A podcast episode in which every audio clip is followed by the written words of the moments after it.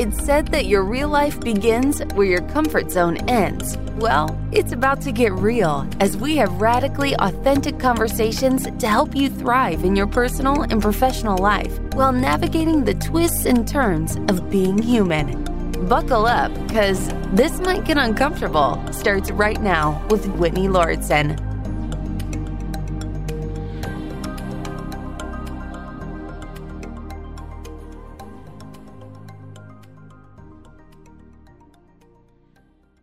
I think one of the most delightful aspects of this might get uncomfortable is not only the incredible diversity of guests and their knowledge base, their background, their life experiences, and their stories. Beyond that, it's also getting a little bit of a glimpse into their daily lives.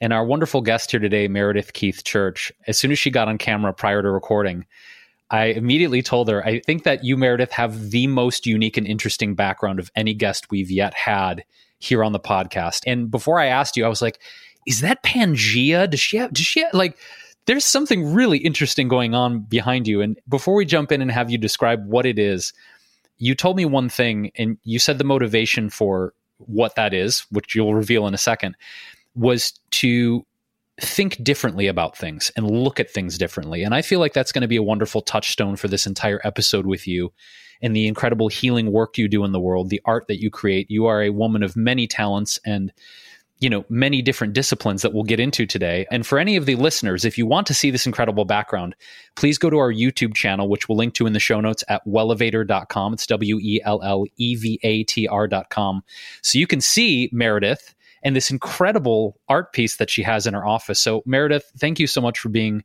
here with us today. And let's kick it off what is this behind you and why did you create this yeah, so thank you. I'm excited to be here with you today. So, behind me is the world, a map of the world made out of wood that we actually pieced together, came in pieces. So, that was a fun project to actually have to create it and to get it to this point. And the reason it's oriented this way is because we've had a lot of conversations in our family about the world and how people perceive it to be and in particular, how people often describe different places using different directions. And this is east and this is west. And we've had conversations around, well, that's interesting because it's round, right?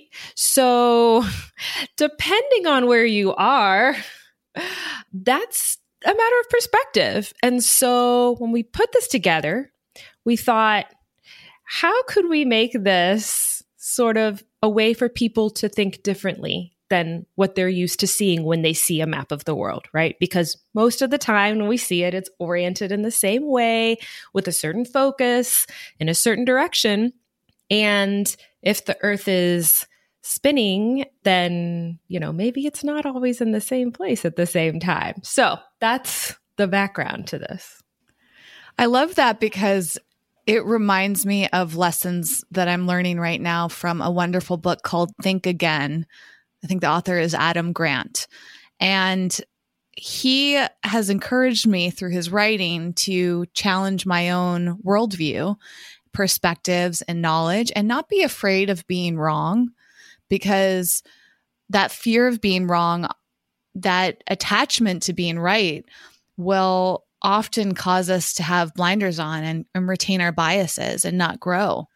And I think I grew up thinking that I had to get it right all the time. I was afraid to do anything unless I felt it was right. That includes speaking. And I found that by that fear, I, I wasn't allowing myself to stumble through things, make mistakes, and learn along the way. And that actually hindered my ability to grow. And over the past year recently, I started to allow myself to make mistakes more and be gentler with myself. And I love that you're using this visual as a reminder and as a teaching opportunity because I think that's something more people could benefit from. And a lot of us tend to think we're open minded, but actually, in the book, it's pointed out that being open minded might not really mean that you're open minded, if that makes sense. I, I, don't remember the exact way that he phrased it, but it, I just started to step back and examine myself and think, wow, there's probably so much. Actually, there's definitely so much I don't know. And I have to not only acknowledge that, but practice it and be okay with feeling embarrassed or making those mistakes.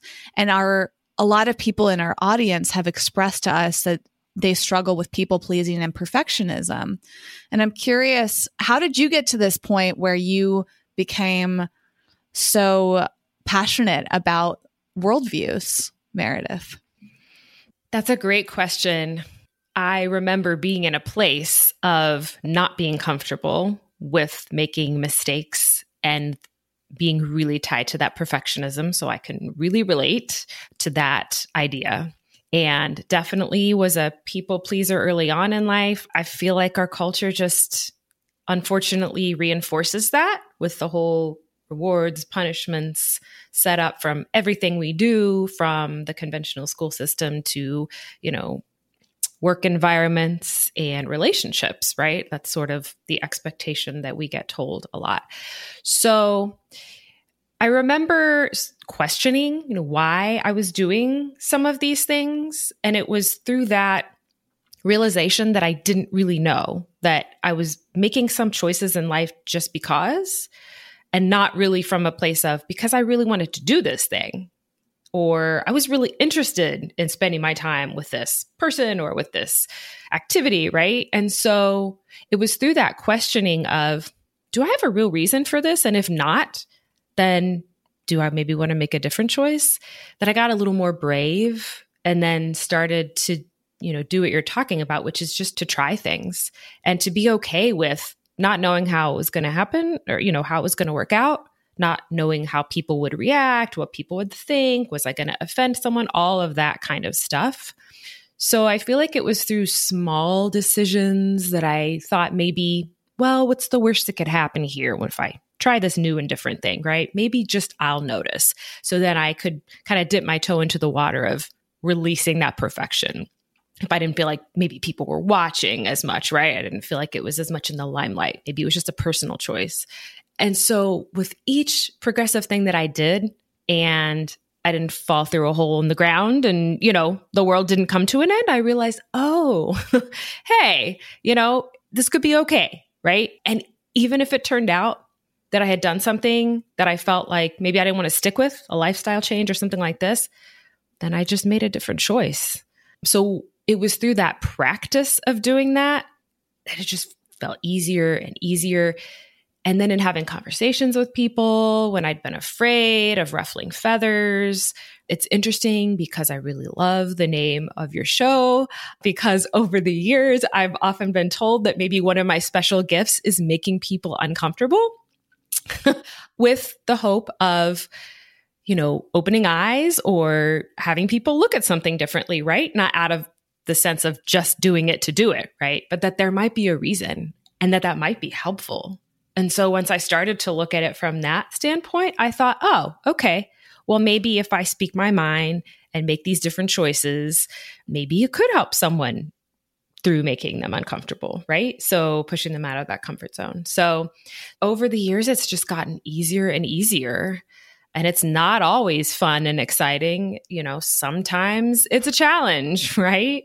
And I feel like I've gotten enough out of just realizing that it's worth it all the time, regardless of what happens, because I'm going to learn something and someone else might be helped, then it's worth it to just make those different choices, make the mistakes, not be afraid. And so it's gotten easier and easier. Let's talk about different choices. And since since you have championed discomfort or being uncomfortable as we do, Meredith, you in your introduction to us and sharing a lot about your life, you've made some really interesting choices in terms of how you and your family are choosing to live your lives that are, I will use the word unconventional in the sense that I think American society, Western culture in general, sort of has this tyranny of the majority approach that you must acquiesce to sameness because that's how you'll fit in, that's how you'll be accepted that's how you'll get all of the benefits of this capitalist culture if you're just like all of us. There's a tremendous amount of pressure, I'll say oppression, and I'll even use the word tyranny in many cases of wanting people to be exactly the same, whether that is the specter of whiteness, whether that's classism, ageism. Whitney and I have really unpacked a lot of these over the course of our episodes. And with you, Meredith, you know, you've chosen to make some lifestyle choices, you and your family, things like not having a car, homeschooling your children and not having them be in the mainstream education system. I'd love you to go deeper into your not just your thought process, but the journey inside of you in discovering that you wanted to make these choices, regardless of people judging you or how unconventional they, they might seem. I want you to speak to, I guess, your internal process, your your level of introspection and courage in living life this way, and what that experience has been like for you and your family. Sure. So I would say starting out that when I was younger, I tried the way that we're sold is supposed to work and was completely miserable. So I think that was a factor, right? I tried to fit in, I tried to assimilate. I grew up primarily in the Midwest throughout different areas of the United States, Midwest, a few different states. And I was pretty much the only brown person I knew. And no matter how hard I tried to fit in, I didn't. It just was right there for everyone to see, right? So, in addition, I feel like I I wasn't comfortable trying to go along with the crowd, you know, no matter what they were doing, and every time I tried to assert a different idea, again, it was a big roadblock to, you know, finding community or fitting in. So so I tried that for years. I, you know, went through the conventional school system, survived it. I went into what I was told we're supposed to do. So we're supposed to go through school and then we're supposed to go to college and then we're, you know, supposed to get the job. And I worked in corporate United States offices for 10 years. So I tried all that, right? We had a big house when we got married. We had the cars. So, you know, at some point I was looking at things from the perspective of okay i've i've checked all the boxes right i've done all the things that everybody says we're supposed to do and it feels wrong it feels horrible so what am i doing wrong and at the time, I remember being introduced to a course called Voluntary Simplicity, and it was through an Earth Institute of the state where we lived at the time. It was just something that my husband and I found and thought, oh, six week course, get a workbook. This sounds interesting. You know, we'll try it. And I would say that that was a pivotal point. You know, the, the stories that we learned through that class were a lot of personal stories from other people who had stepped out of this societal list of expectations and did these really different things. And so it was through seeing, oh, well, here are a bunch of people who haven't done that. So that means that I wouldn't have to do that. We as a family wouldn't have to do that. So it was through the unveiling, really, of other people's stories that I realized wait, it's not true. These are all just stories we've been told, right? We don't have to do this. So realizing that was huge. And then taking sort of one step at a time. I would say probably after that class, of, we had a focus on that minimization of stuff, of activities, of you know overwhelm, and started to ask those questions about what is making us happy and what isn't, and what if life were actually just about following our joy. Whoa. And we would say things like that to people, and people would just get really big eyes and, oh, oh, that's interesting. You know, so got some really interesting feedback from that. And we just, we tried one thing at a time. We reduced a lot of what we owned, for example.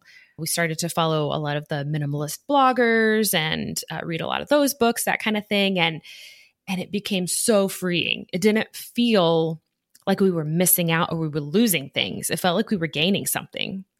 And I remember the moment at which I was just ready to do it. It was one of those things where I think I was looking for my library card and I couldn't find it, you know, and it was like opening the drawers and the cabinets. And, and I just looked around and said, What is all this crap? why do we have it? Right. And why should it take me this long to find my freaking library card? So I remember that kind of being a switch. And we started donating so many things because we had plenty of usable things. It's just that we didn't need to use them. And I remember that I'd accepted a bunch of furniture from when my grandmother had died and my parents said, "Don't you want all this stuff?" Yeah, oh yeah, yeah, you need all this stuff, you know. And so I had this whole extra room of furniture that like wasn't my style. I wasn't interested in, and it just felt like an obligation. Like, "Oh, well, this is what everybody said I need to do cuz, you know, passed down through the family." And so we started getting rid of things, and I remember it took months. We were getting those bags to the house that said, fill this bag and put it on your porch and call us and we'll come pick it up for this organization. Well, we participated in that, I think, every other month. And it said if you have additional things beyond this bag, just go ahead and put them out. We filled our stoop, the sidewalk that went down our stoop, and half of our driveway for maybe three months of every other week pickups. I'm not kidding. I remember thinking the neighbors must wonder what is going on here.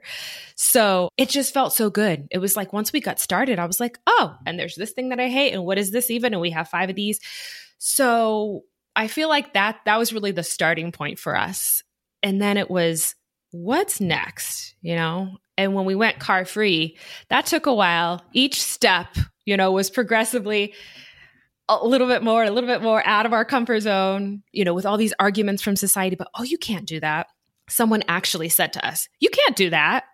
And I said, Yeah, we can actually just sell the car. And and I remember that this one person said, Oh, well, maybe we should ask around and get you some help. How are you going to get groceries? Maybe we should start a phone tree and we can help figure out how to get you groceries. And I'm, I'm like, we're good. We, we figured it out. We have these bikes. And it was just so out of people's awareness. And they just couldn't comprehend how we could actually make some of these choices because it was so different. So that was car free. And then we minimized, we ended up moving into a like a 900 square foot loft apartment in a, a downtown urban area. And we'd had a big suburb house. So that was a huge change. We quit our jobs working for other people. Our kiddo has never been in the school system. I have older stepkids who went through and one who left when they were a teenager after realizing, you know, oh, I don't have to do this. There's another way. So it, was just one thing after another. I don't have a phone. I have been without a phone for five years now, I think. So that was amazing. And I just, yeah, each thing I thought, well, what's the worst that can happen? We hate this thing. Guess what? There are going to be more big houses, more cars, more schools, more phones. They're not going away anytime soon. So if we absolutely hate this, we can do something else. More corporate jobs. Pretty sure those aren't going away anytime soon. So, you know, it felt like we had this over here to the side. Well, we've got this safety net. If we want to go back to that, we can go back to that. And it just turned out that every choice made us happier and happier. We were able to travel internationally and work remotely and just do all kinds of things. And then it really did become about following our path, following our soul's purpose, following our joy because without all that noise and extra obligation stuff, relationships, activities, we could actually hear that voice of intuition. It wasn't buried anymore, it was out there for us to actually access and be who we were and not who everyone else wanted us to be. Wow. First of all, I'm incredibly inspired by all of these choices you've made and it brings something up meredith which i think is is one of the at least in terms of the media and corporations unspoken drivers of the system of capitalism we're in right now which is the things you have the money you acquire as you said the cars houses technology stuff is a reflection of your virtuousness as a person as in he or she who ascends the mountain of capitalism and acquires the fanciest, newest, shiniest stuff has won in terms of society's measurements of the quality of your life as a human being.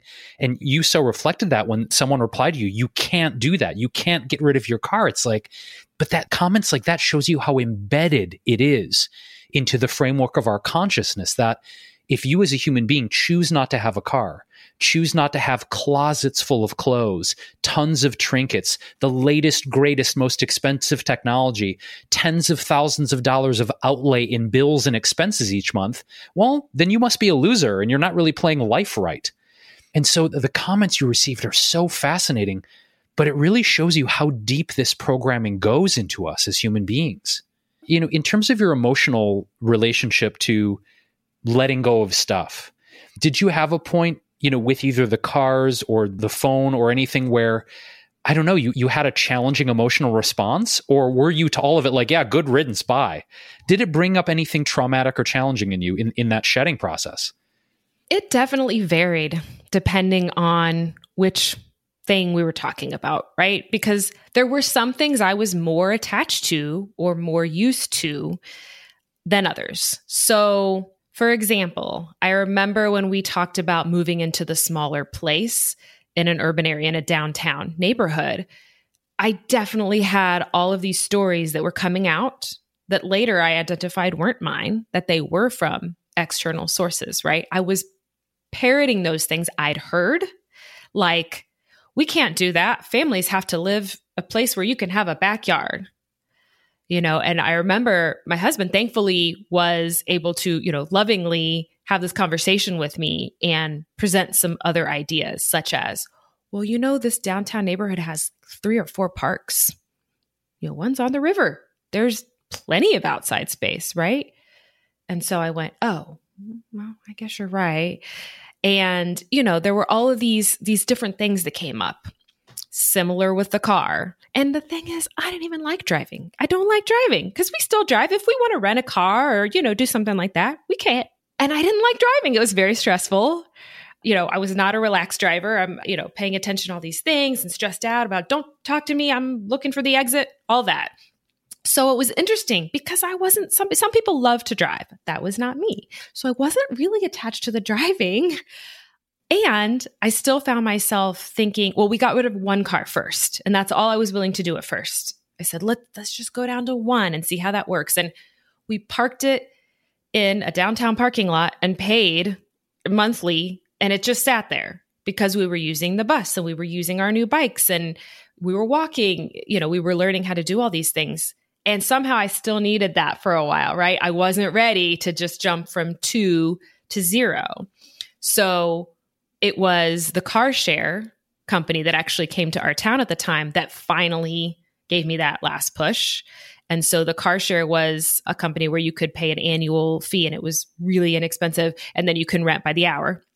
So it moved into our town and it was, there were several, you know, pods of cars and one of them was a couple blocks away. So at the time I still had I was carried a car seat. So I said, okay, I can put my arms through the car seat. We can walk two blocks. I can install the car seat. I can do this. We can get rid of the car now. so, but it was just that, right? That feeling, okay, all right, well, if we need one, we've got a car here that's super easily accessible and affordable and that sort of thing to use. They covered the insurance.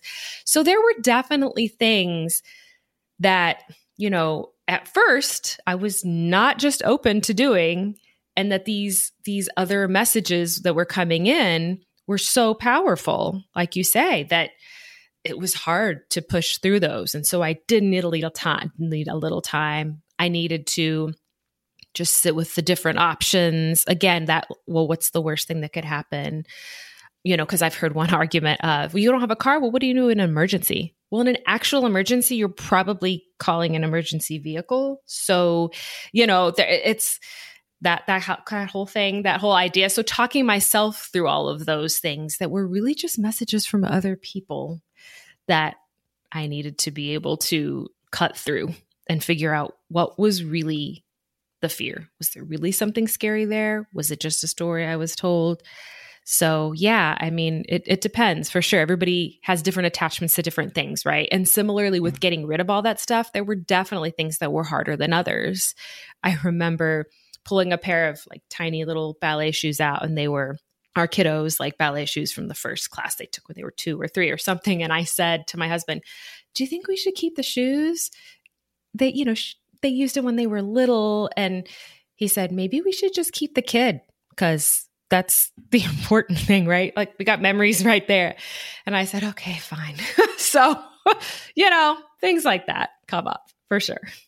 I love this because this process of letting go and minimizing and, and, getting down to the basics is a desire I see within myself and a, a lot of other people And oftentimes I notice within myself and others that it's it's so tied into our emotions and all those fears and what comes up for me sometimes is like, well, what if I need it later? That's one of my big struggles. I really struggle with getting rid of something that I'm not regularly using because in my head, it's like that fear of, oh, having to go buy it again, you know?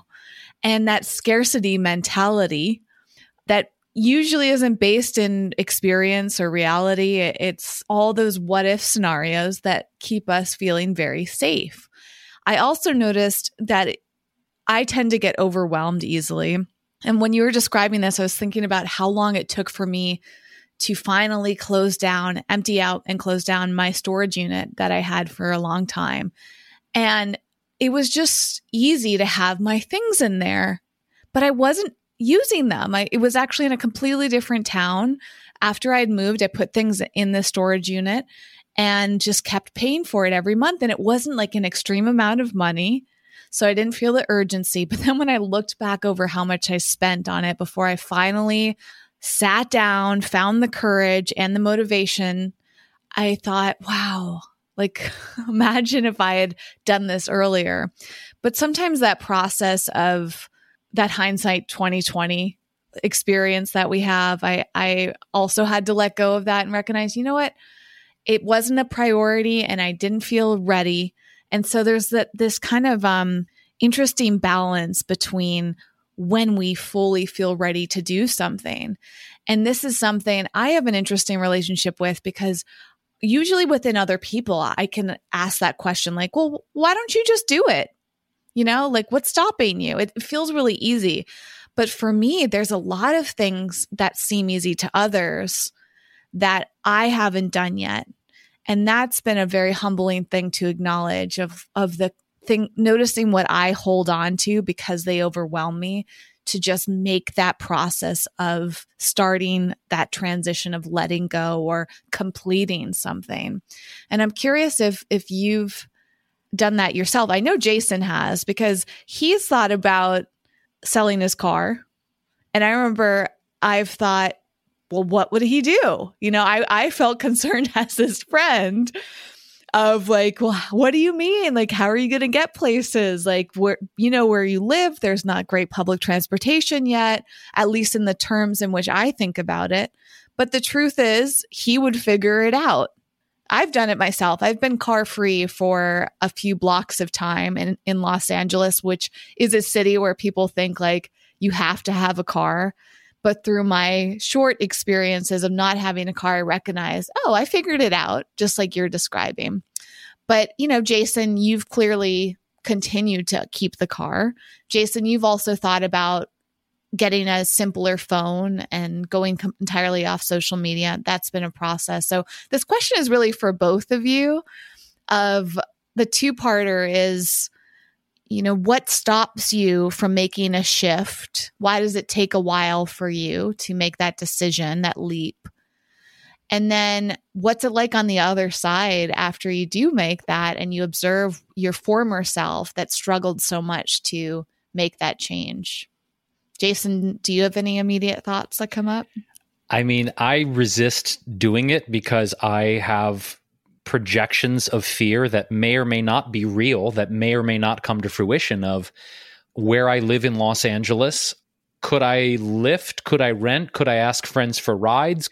Could I take the bus? Yes, I could do all those things. Perhaps it's the fear of A, even though I would save money and simplify my life, the fear that I would maybe make my life more difficult as a result. Like, yeah, I'm saving all this money. I pocketed all this money by selling my car. There's no gas, there's no insurance all of that sounds wonderful. I mean, it really does, not having those payments each month. But I worry, and it's a projection of fear into the future of, yeah, but you might make things harder for you. Like that's my internal dialogue.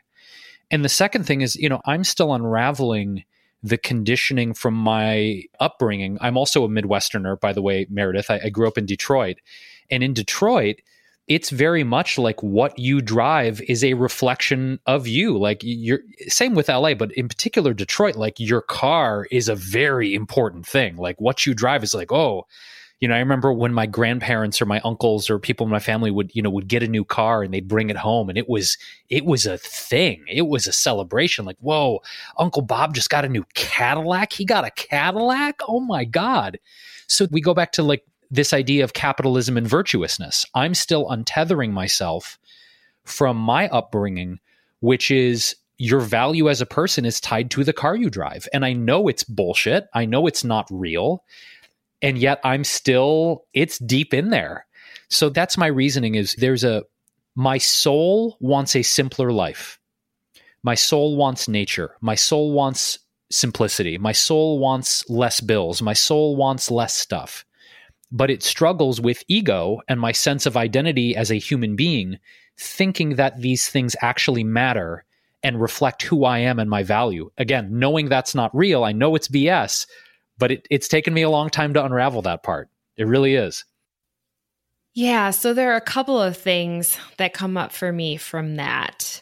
So, one thing that I want to say is I remember the motivation being somewhat helpful with making the decision and then finding out there was even more to it that was even better. So, something that Jason said made me think of this. Specifically, we started out with the car free idea pretty much purely out of financial interest. So we were at the time starting to look at reducing our expenses so that maybe we could work fewer hours because we were still a bit entrenched into that whole piece of society. And so we thought, well, here's simply a way we can just really cut our bills, you know, with the things that you mentioned, with the insurance and the gas and all of that. What it turned out was that it actually simplified our lives in other ways that I never would have guessed. And so, for example, when people do talk about what you just mentioned, Jason, about would it complicate things? What about activities? What about meetings? Things like that. What it did that I had never anticipated was it actually made us question all the things that we were doing and whether or not they were really worth it. Because without the car in the driveway to just jump into, we needed to pause and think is this worth getting a taxi or car share or what have you? Is this worth the two hour bus ride or the five mile bike ride or that kind of thing?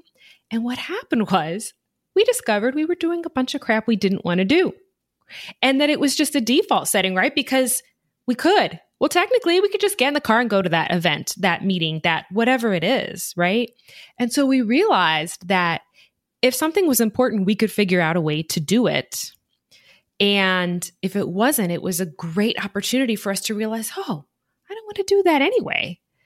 You know? And so it ended up really simplifying things because it made us look at how we were spending our time who we were spending our time with, and what we really actually wanted to do versus just saying yes because we could, we were available that day, we had the ability to get there. And the other thing that was interesting is that it helped us tie in with our community and support more. I feel like we're so isolated. And then when people came forward and said, Oh, well, I'd love for you to do this thing, we can pick you up, or why don't we have this meeting? Oh, well, Meredith, we want Meredith to go. So let's have it at a central location. So it was interesting because it, it actually bolstered relationships that we hadn't even thought about having an impact on because other people were thinking about everybody in the group and is there some way to offer assistance or things like that. So that was an interesting, I guess, just result that we hadn't really anticipated. So it really ended up making things easier, it turned out, than more difficult. And it is, it's a lifestyle and it's a choice. So, of course, there are going to be things that maybe sound cool that we want to do that seem like too much, right? After a while, I thought, well, that's actually helpful because that helps me, that helps me pick. There are so many cool things to do. Like people we all have a lot of interests right? And you know in any given day there might be this festival and that meeting and the, you know these events and we want to do everything and we just can't. So this was almost like a help an external source of help. It was like oh well i couldn't decide between these three things and this one is the easiest to get to. So great i'm going to do that. Thanks universe. So just something that came up for me as a part of that whole process of working through all that is that So I think it's surprising. People think it's going to, it, it might make things harder. And it, depending on how you look at it, right? I just, I got this whole new, new vision of like, oh, actually, this could help me like say no to some things. And it could help me focus on what I actually really have time and energy to do rather than trying to pack it all in. And the other thing I want to say related to what Jason was talking about was the the culture and p- maybe the people around you and the family. Because I remember that when we did go car free, it was maybe the first time I was ever afraid to tell my dad something. My dad's always been super open and, and caring and accepting, and he worked in the automobile industry for decades.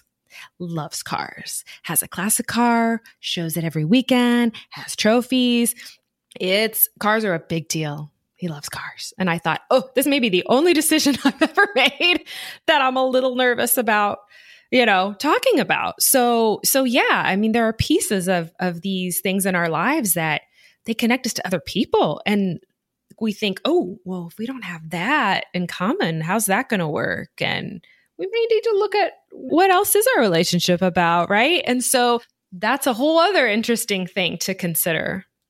It's so interesting, Meredith, because when we're talking about, you know, the fears I brought up, but the generalized fears, you talk about relating to people and how the choices we make in our life either help us relate or perhaps are polarizing, right? And so not having a car, being a minimalist, not having your child in the mainstream education system.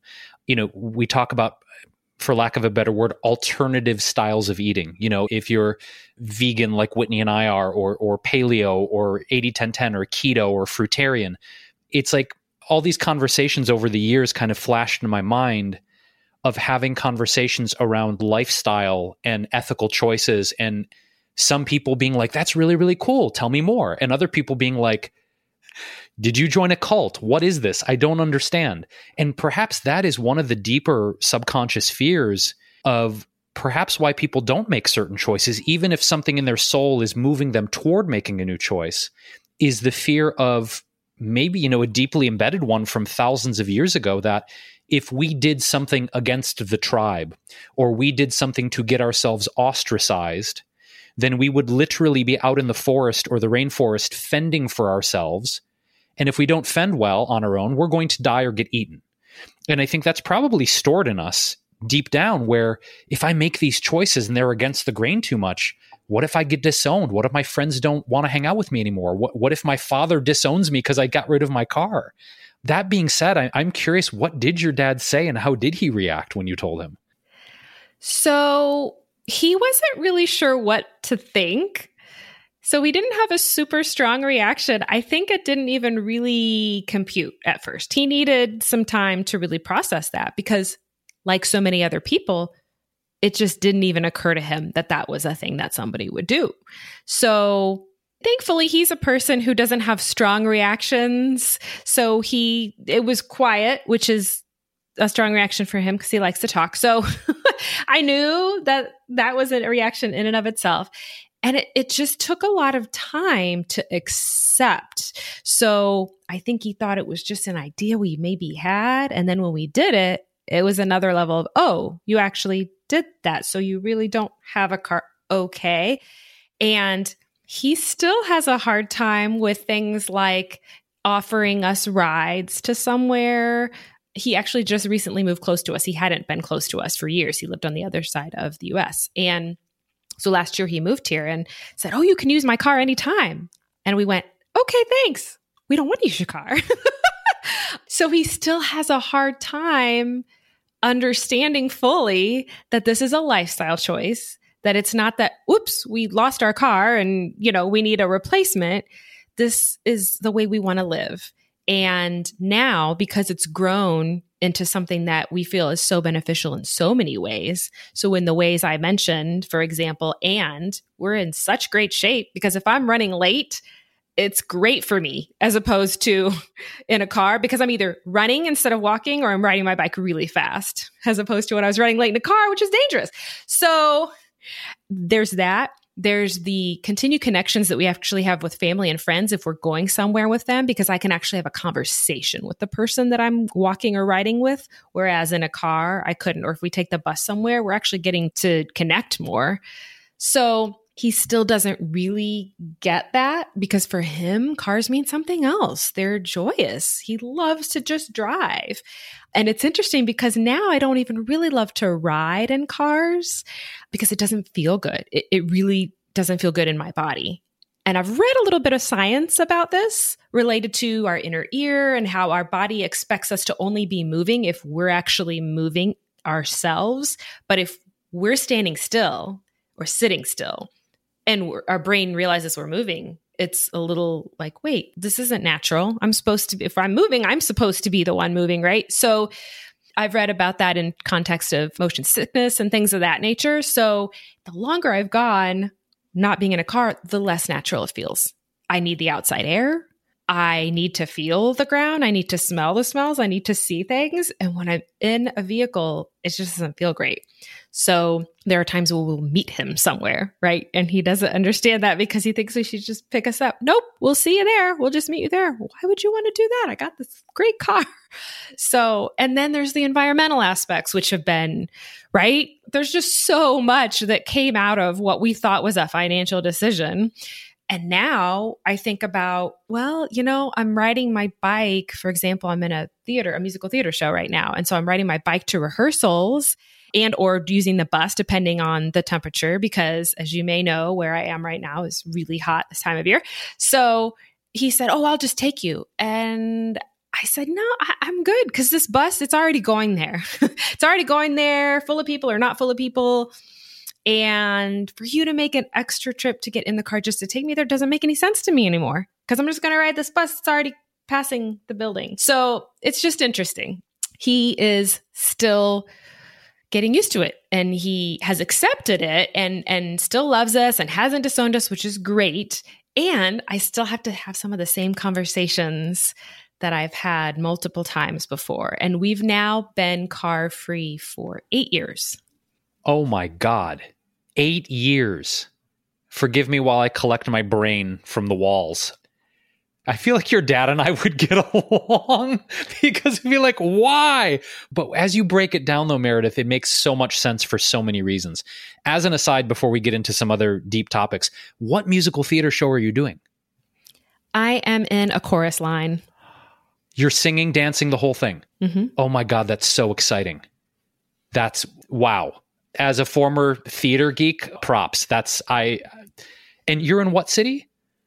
Tucson, Arizona, in Tucson. Okay, I was going to be like, man, I we'd love to come see you. That's I don't know. That's just I, it, it's not that far. it's been so long since we've seen like any live music or any live performance. So a, it's like your incredible personality and watching you perform, but b, like oh my god, a live performance. That sounds like the greatest thing in the world right now.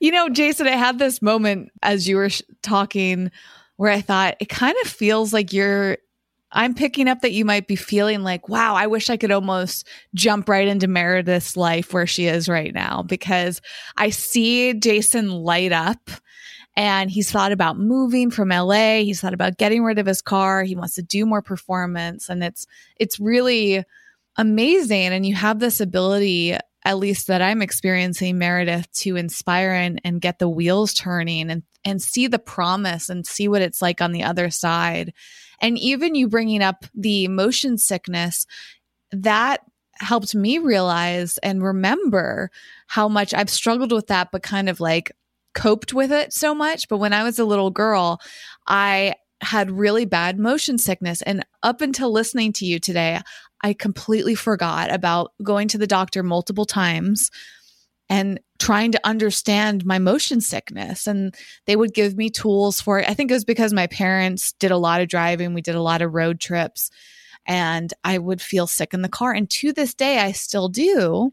And I have this aha moment.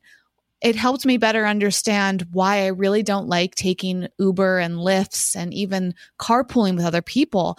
I think I'm always motion sick unless I'm actually driving but I learned how to cope with it and to function so much that I almost forgot it was there entirely. And that's an important element of this too, is part of what you're describing is the process of going back to your core and bringing up elements of yourself that maybe you learned to cope with but like you're really not okay.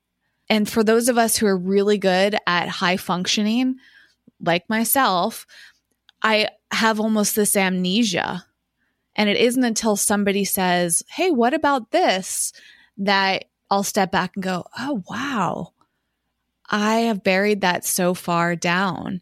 And I think that's an important element of this and also ties into some of the things that Jason was saying. I think a lot of us put what we really want and who we are aside in order to make it through or to fit in as you've said at, to meet the norms to please our parents.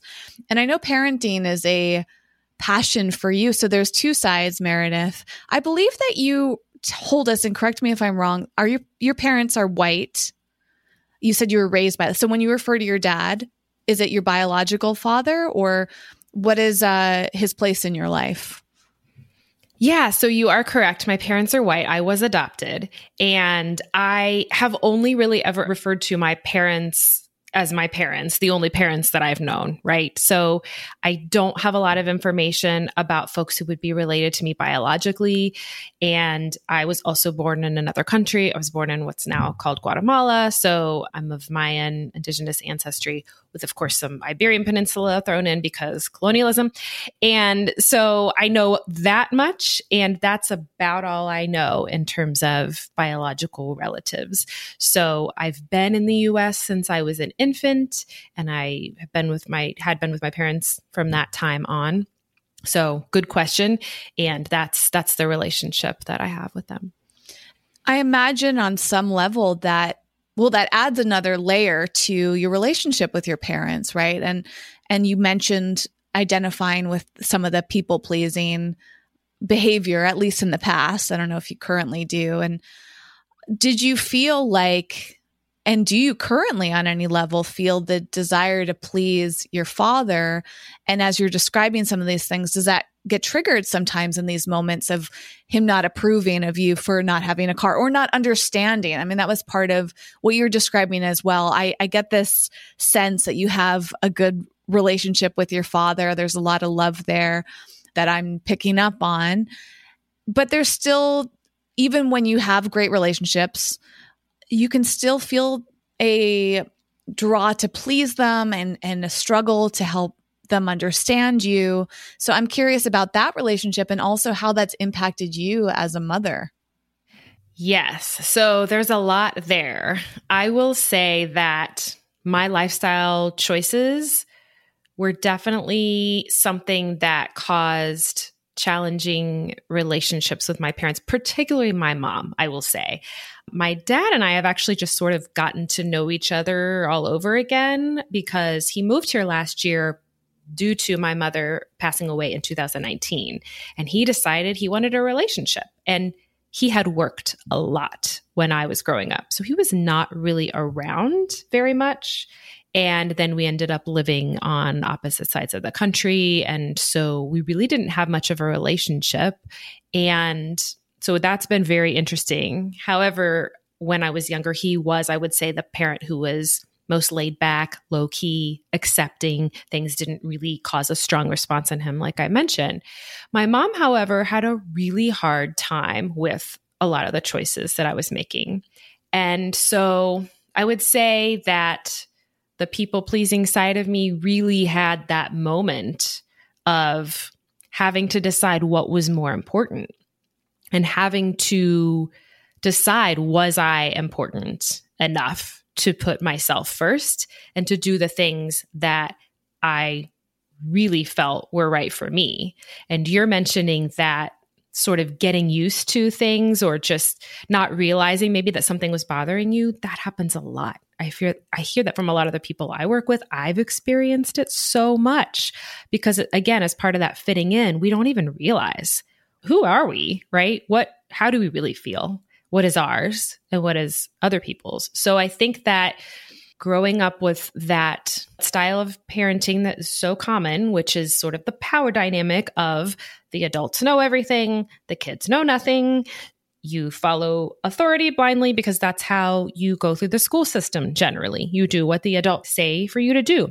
Then you transition into the corporate world and you do what everybody says you should do the older, more experienced people and all of that. So it was like I was surrounded with it uh, by the family, by you know the work environment that I was in at the time, and so at some point when I decided to make these different choices, my family definitely had some strong reactions. And interestingly, I think parenting brings up a lot of stuff for people in those relationships, the kids and the parents. So I think what was happening, because now I've seen this with other people, is that my mom was questioning her choices. And my choices were causing some, oh, maybe I'm not really comfortable in what I'm doing with her. And I have seen that sense with other people that I'm not related to or that, you know, hear about our lifestyle. A lot of times when we get some negative comments, some pushback, some arguing. It's really that those people are looking in a mirror, right? And realizing, oh, and our choices are sort of bringing up some threatening feelings, right? About how well their values are really being expressed in what they're doing. So I had that experience with my family for sure because I think people who aren't secure in the choices that they're making or suddenly realize maybe they've been hiding some things or, or, not even realizing that feelings were there, those can come up when they hear about other people doing other things. And at some point, towards the end of her life, my mom did say, You know, I really admire that you don't care what other people think. You know, I really appreciate that you can do that. And I wish I could do that more. I wish I could have done that more. And that was nice. I appreciated you know, her being able to do that because I knew it was hard. She'd been through many years of saying, Why are you eating that way? Because we eat differently. What do you mean that's not real food? you know, uh, just everything questioning along the way, you know? And so, so that felt good. It felt like, oh, okay, you know, it's even though I felt like I was raised in a way that, you know, elders are this certain way and you've got to treat them this way and you have less authority than someone who's been in the world longer than you and all that kind of stuff. You know, at the end of the day, she said, I think that's great. I'm really glad, right? So that has definitely informed my parenting style. And we've parented so differently than we were parented because we began to think, what if our kids didn't have to grow up that way? What if we didn't just repeat those patterns? And what if we use the things that we finally learn now as adults to support a relationship with younger people that isn't about power and that isn't about conditional love? Because that's the big thing about approval, right? We fear losing that, that love, that caring and you know jason mentioned earlier even from other people outside of our community what if we're ostracized? What if we're not accepted right? Because all of us as humans need to be accepted. We need to belong somewhere right? To some group. And so i think that's that's huge. And i really wanted to make sure that i was never making someone feel like my love was conditional that I needed to do whatever work I needed to do to realize when I was uncomfortable with someone else's choice, right? Because that's me, that's not them, because people are free to make whatever choices that they see fit for themselves. So it has really informed my parenting style to have gone through life in this way because I would say to myself, I don't ever want my kids to feel this way that I'm feeling, right? I want them to be able to make those choices from the beginning. And that's another reason that we practice the self directed education model. Because what if they didn't have to wait until they were adults to figure out who they were, to unbury their actual intuition, to follow their soul's purpose? What if they could follow it from the beginning of their lives?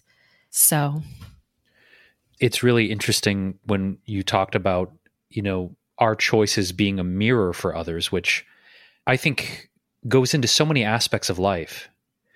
With with the wonderful health coaching that you do, Meredith, I'm curious with your work with your clients, what kind of psychological things come up? Because obviously, choosing what to eat, having the individual experience of finding out what is appropriate for our bodies and our being is a very specific thing to each person.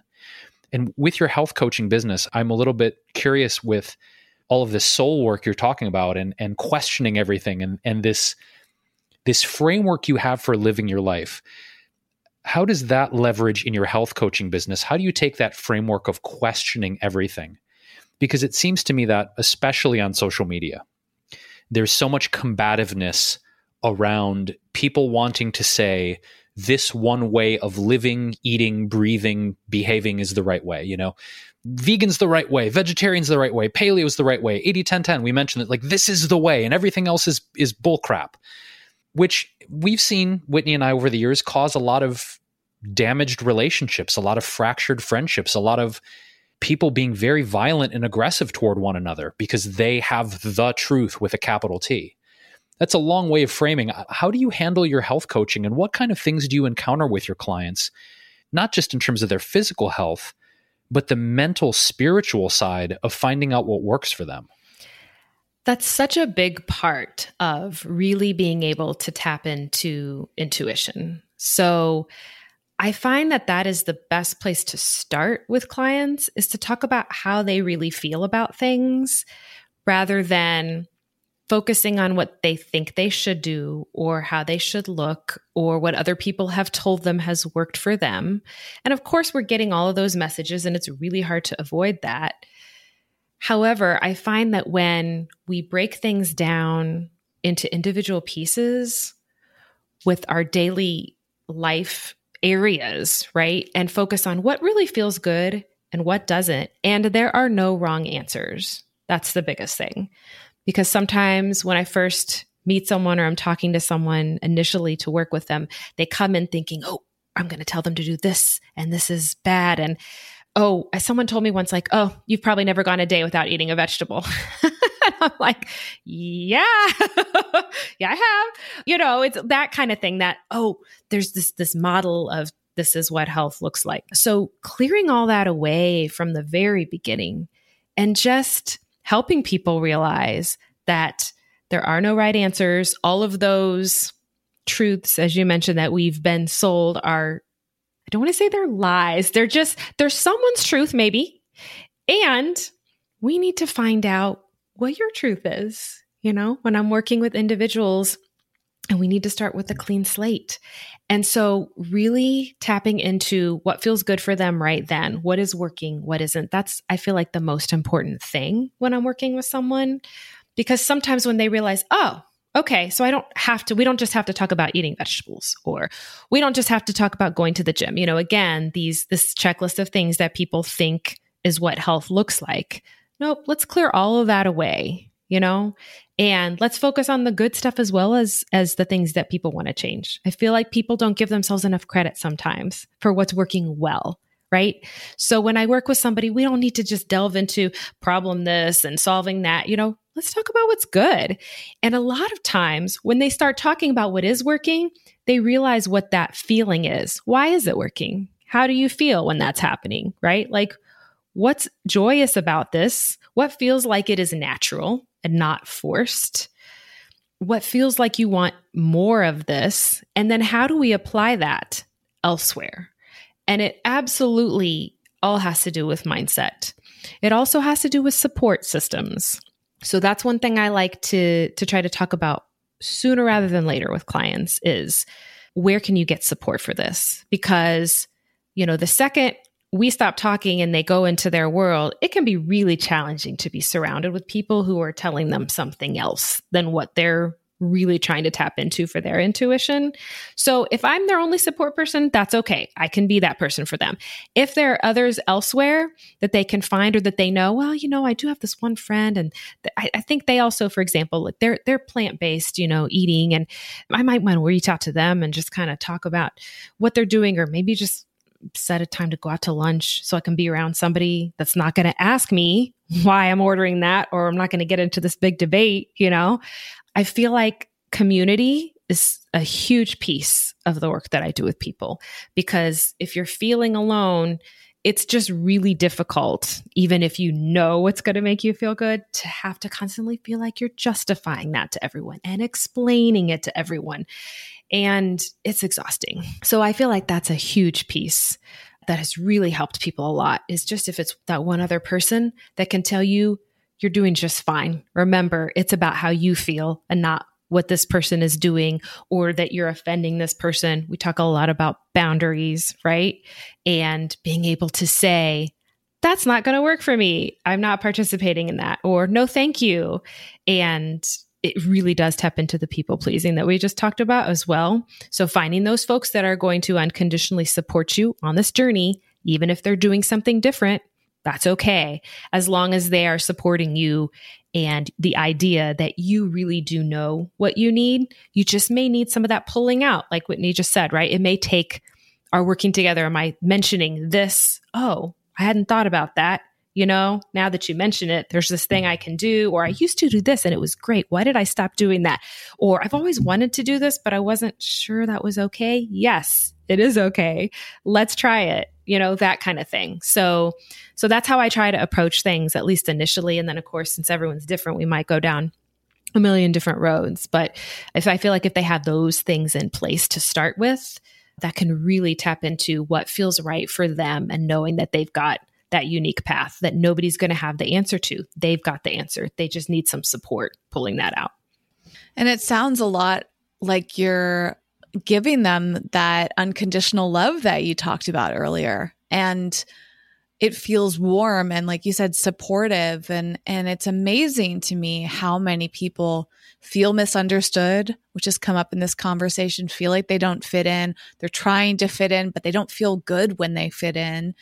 The community element is interesting to me too because i've noticed over the years how many people yearn for community but struggle to find a community that feels good to them. And I've experimented a lot over time with with online groups or in-person events and all of these things. And I'm just fascinated by barriers that people have to even starting and joining and continuing to be part of things. And there's so many nuances in which people need to figure out what feels good to them. And I I, I just believe there's a lot of fear. And certainly the experience that we've had globally with COVID has brought up fear of community in interesting ways, myself included. I noticed a huge pattern in the past year or so, not just during COVID, but it kind of revealed it more to me how I was having trouble trusting people. And that was a deeper thing within myself that didn't feel super conscious. My awareness was that I trust people.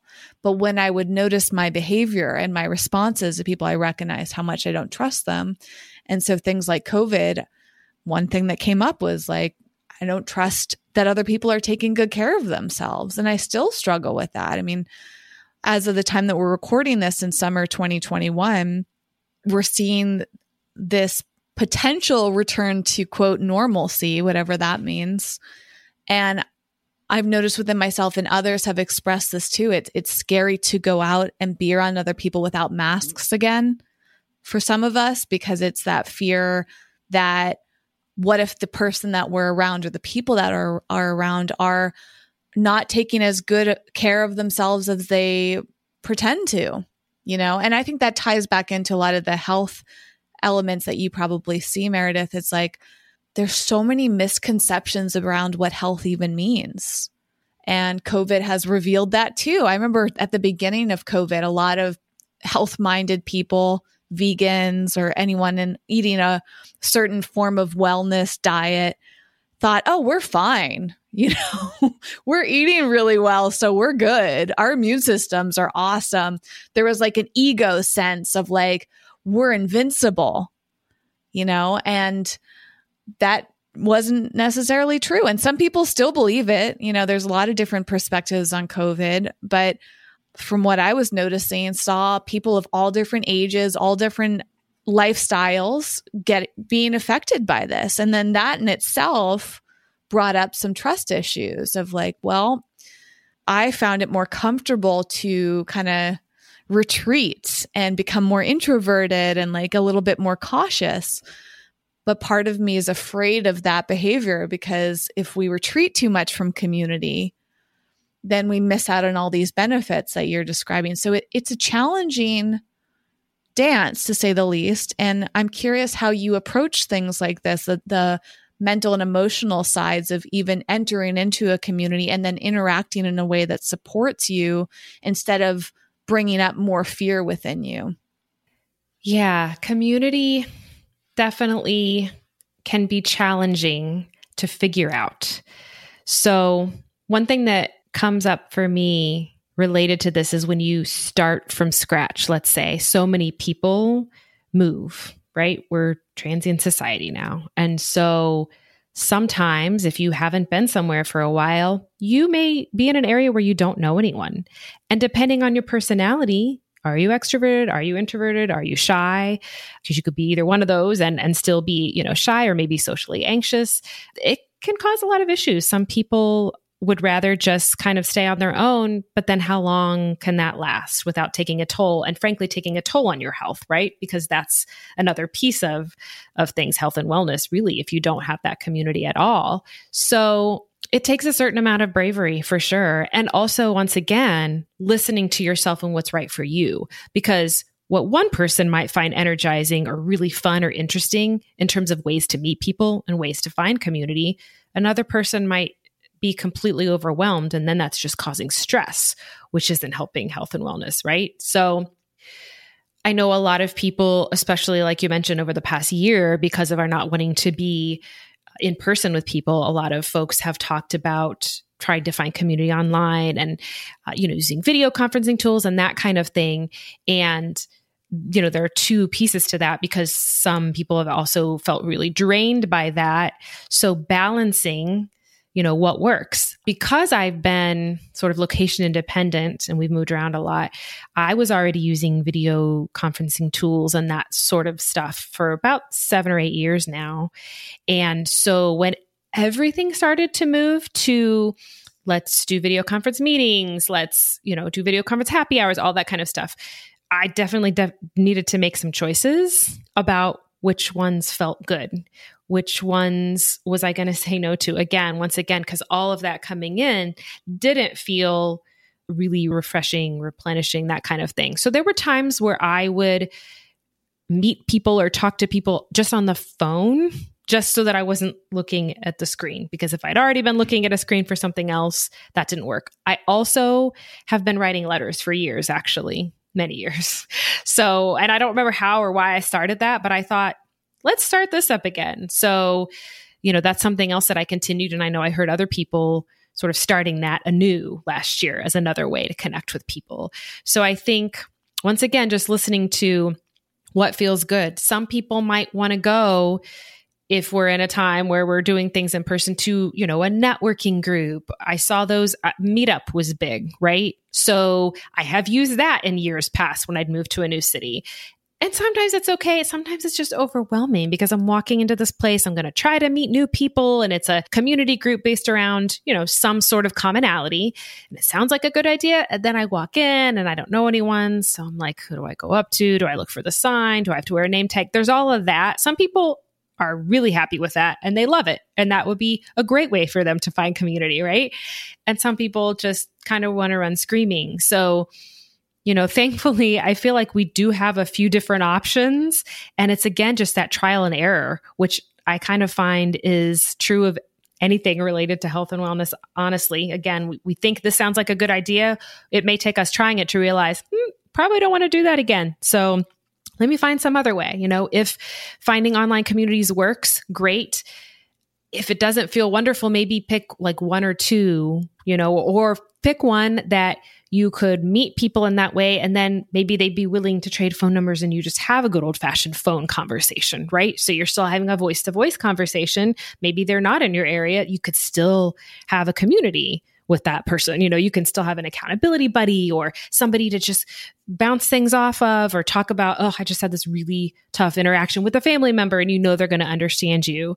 Or again it's the letter writing. Sure it takes a while. It's still it still counts. It's still community. It's still somebody you can talk to, somebody you can relate to. So I feel like it is that, again, that trial and error, knowing yourself, knowing what feels good, and not just saying, well, everybody's signing up for this online community. So I guess I better sign up because that's what everybody's doing. And, you know, feeling depleted because of it. So we all do that. so just figuring out what works for you. And there is, there's a way out there, right? Like you will find your people. It may just take trying a few different types of things. Yeah, and a lot of what you're describing can be very uncomfortable. I I was reflecting back on when you brought up meetup.com and I used to at the beginning stages when I was starting to get really into the vegan lifestyle, I didn't know that many vegans. And I've been a pretty introverted person most of my life. It's very uncomfortable for me to go to events on my own because I typically like to be quiet and observe and I and I don't like putting, being put on the spot to socialize. That makes me radically uncomfortable. And I remember I started going to meetups back in like 2008 or 9 and I'm getting flashbacks of like walking into the restaurants where we would meet up and just dreading it and saying like, "Oh, why am I doing this?" Almost like when I'd done online dating and walking into a first date, the same sort of feeling. Felt so uncomfortable. But a lot of times the discomfort would end fairly quickly.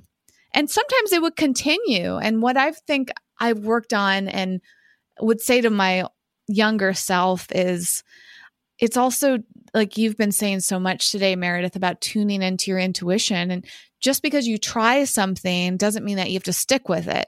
And there's that really fine line between sticking through to really determine if it feels right to you versus like knowing when it's not right. And the amount of times that I've continued to do something that I didn't really want to do because like I wanted to just like tough it out or I felt like I had to do that to please other people. And same thing goes with friendships. I've had a lot of anxiety over the years about maintaining friendships, even when they weren't serving me or saying no to people. And re- recently, one of my friends was articulating her courage in just turning down invitations and saying, Hey, no, I, you know, I don't want to do that. and going back to what you're saying about not caring, it's sometimes you even have to push yourself to to care less about how people feel and understand that they play a role and have a responsibility and their reactions to you.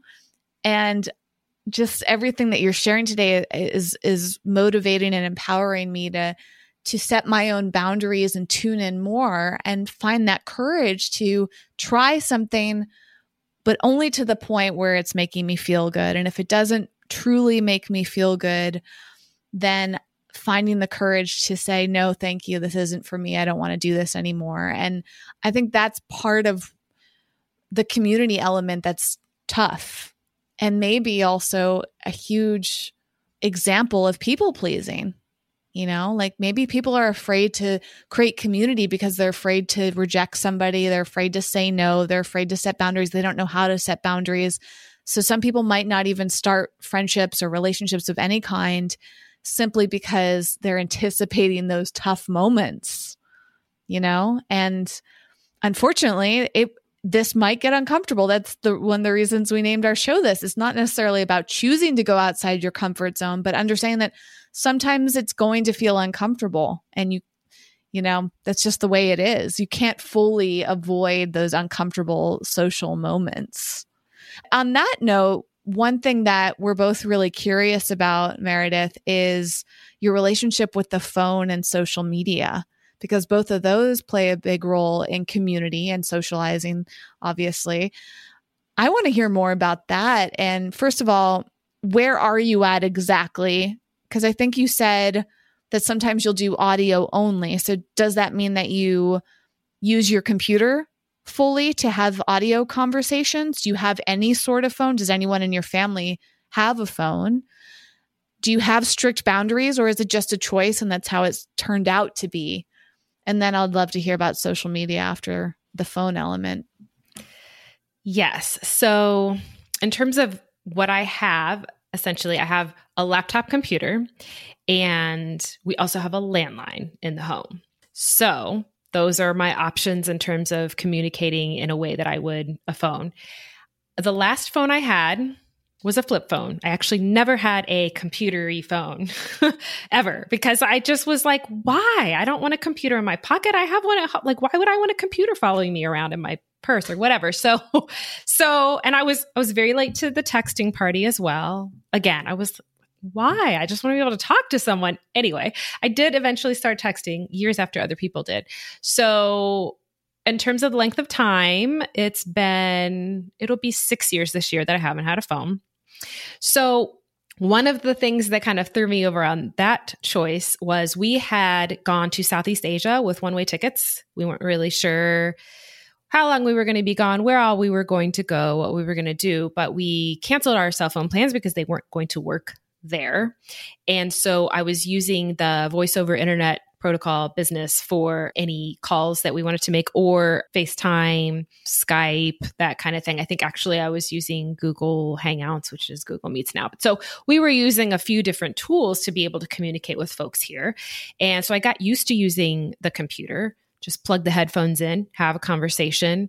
And it just was so great because when I was done, I just closed the computer and then no one could get a hold of me. And it was amazing. So when we came back to the US, at first I got another phone because again, I was in that mode like, okay, well, here's what we do. We get the phone and I got another flip phone. And so we I probably had it for less than a year. And at some point I just thought, what would happen if I just got rid of this? If I just didn't have the distraction when I left the house and I just was present with whatever I was doing, whether I'm with my partner, whether I'm with my kids.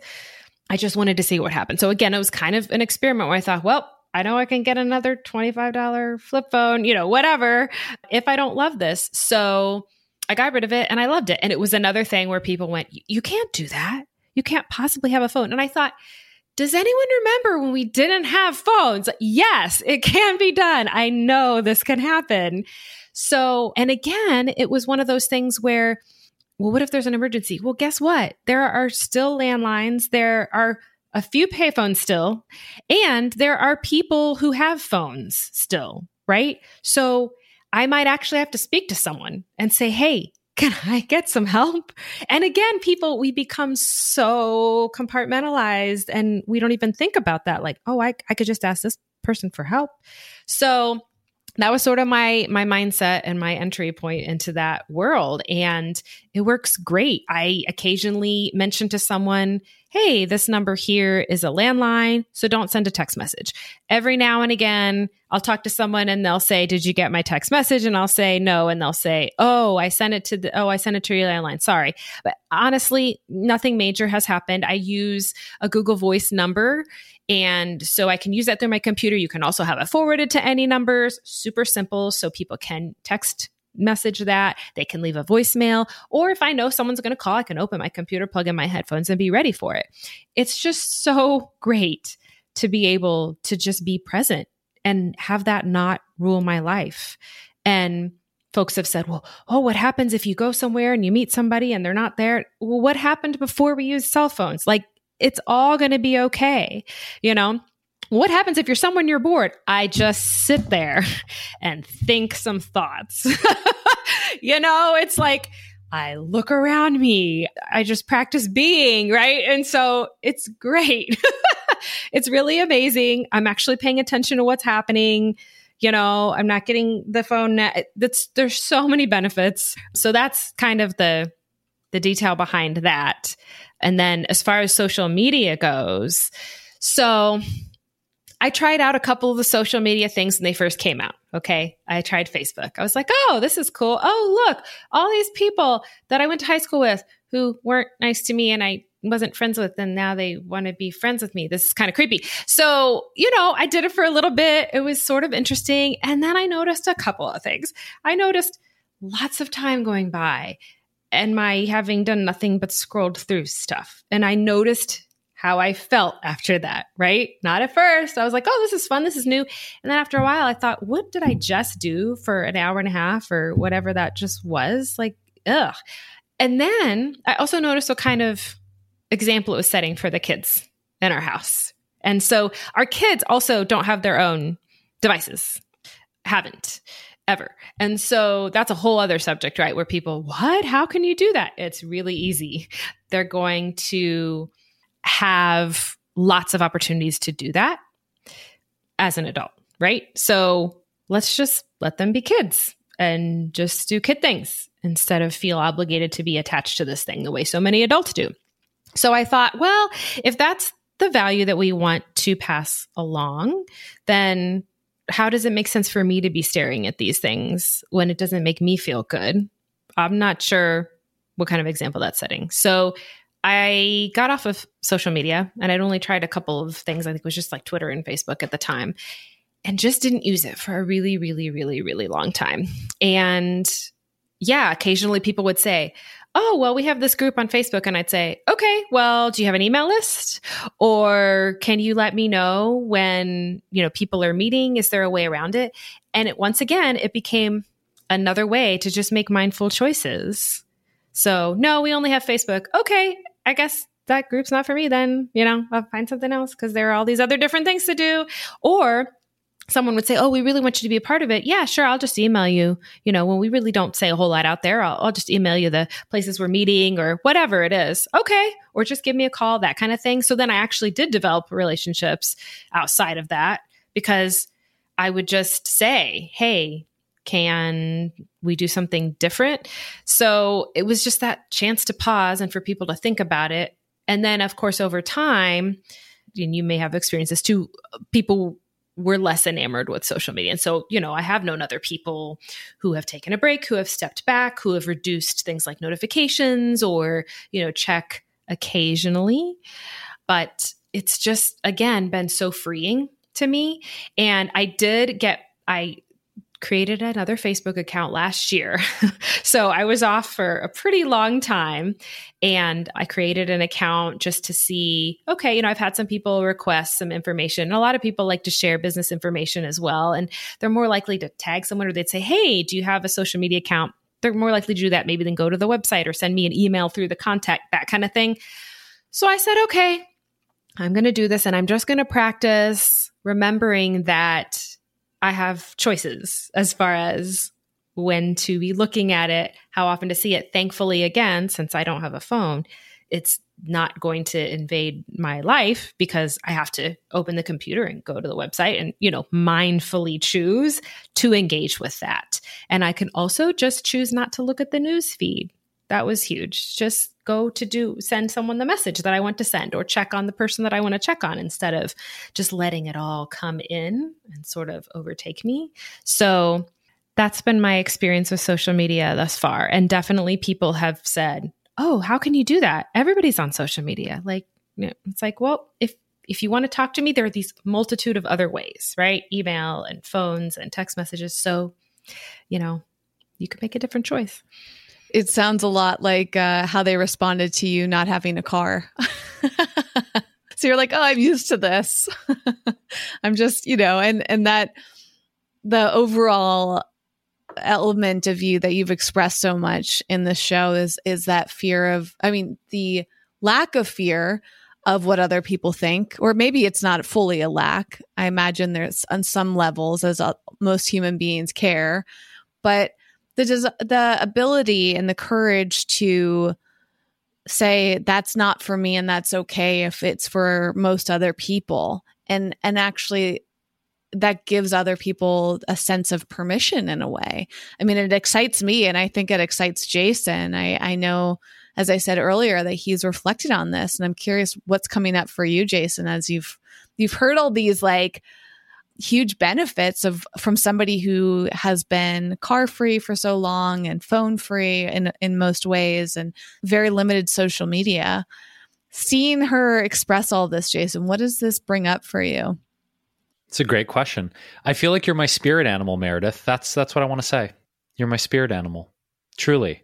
It honestly it brings up that I think there's been a conflict. I mentioned this earlier of like what I think my spirit or my soul is nudging me toward and these sort of tangential or existential fears of but you know what if. But one of the biggest nuggets of wisdom you dropped among many today meredith was like yeah so what?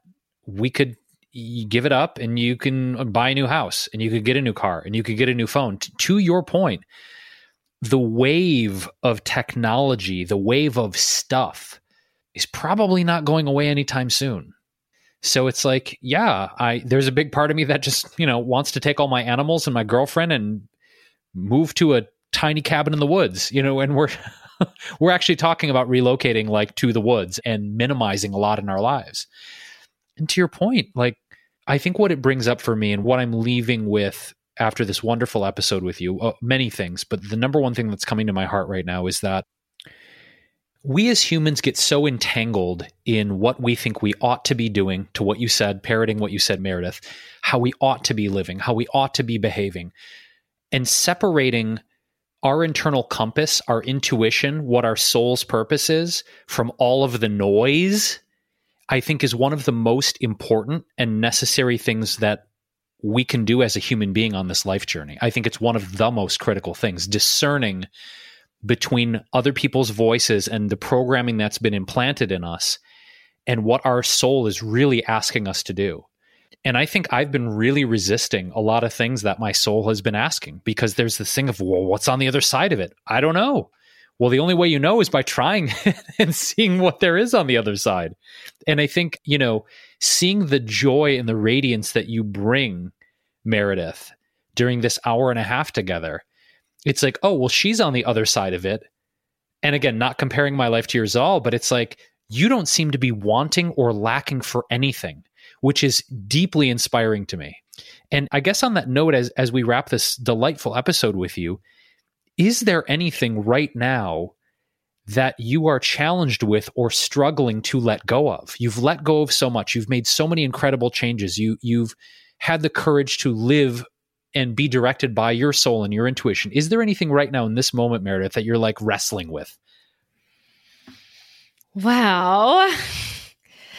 You know, things come and go on a daily basis still because I am still human, right? So I would say one thing is there's still that aspect of wanting to support and take care of everybody as well as myself. And that's not possible in every moment and every day. So I do have that ongoing struggle. As I mentioned, there are so many things that I enjoy doing. And so it feels like, oh, I could be this musical theater performer and this health coach and this mom and this, you know, all of these other things. And there's only so much time in the day, there is only so much energy. So you know, I appreciate constant reminders that what I can do is enough. And I'm not going to be able to help all of the people all of the time. I'm not going to be able to take care of everybody all at once. I'm going to need to make choices, and that's going to need to be okay. Right. So, not beating myself up about it and not saying, oh, but I wanted to do these, all of these things today, right now, this week, whatever it is, and stepping back and just remembering that whatever it is that I'm doing is enough for that moment. And that is one thing I would say that is a constant struggle, a constant challenge for me that I am continuing to work on on a regular basis.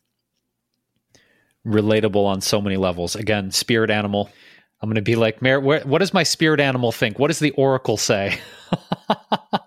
it's just been so delightful for so many reasons, Meredith. Just you, your energy, your wisdom, the lightness and joy you bring to these somewhat challenging conversations. This has been such a lovely episode. I know our listeners and our readers are going to resonate so much with it.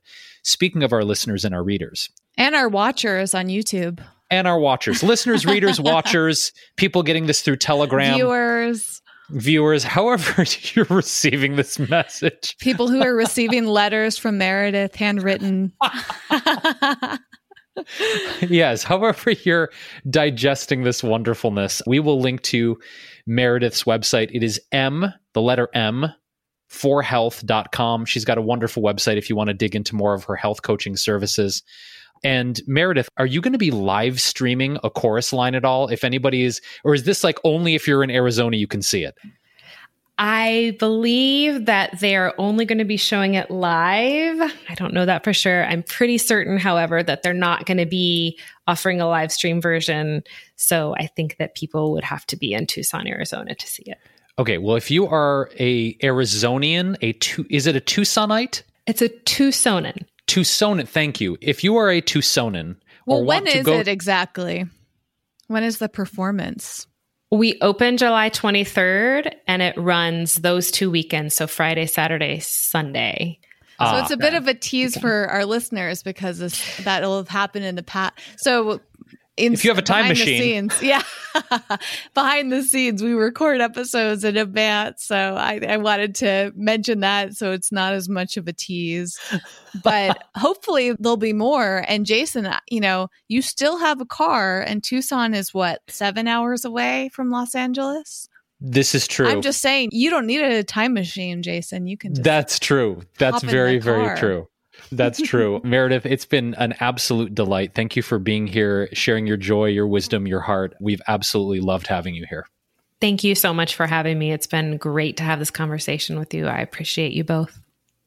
And all of the resources, anything that we've mentioned today, the links, that's all at wellevatr.com, W E L L E V A T R.com in our podcast section. So the videos there, if you're not currently watching, the, the t- full transcript of this episode, links to, to it all, and all the amazing quotes that Meredith has shared today are there so that you can go back and read them anytime you need to tap further into your intuition. Thanks for listening.